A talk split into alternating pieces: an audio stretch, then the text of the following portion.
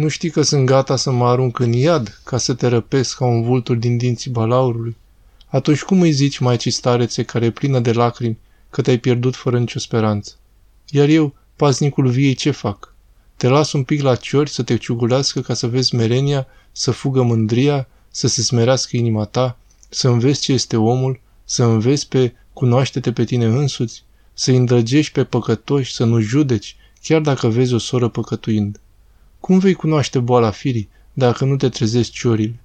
Dacă dulcele Iisus nu trimite harul lui, cum vei învăța știința meșteșugului tuturor meșteșugurilor? Și cu toate acestea ai gânduri împotriva duhovnicului, a starețului. Acesta este meșteșugul celui rău.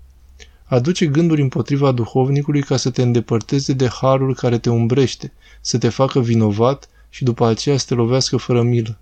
Ține cuvântul meu și nu lăsa niciodată vreun gând împotriva părintelui tău duhovnicesc să se cuibărească în inima ta, să-l alungi de îndată, ca pe un șarpe otrăvitor. Bazat pe Sfântul Iosif Isihastul.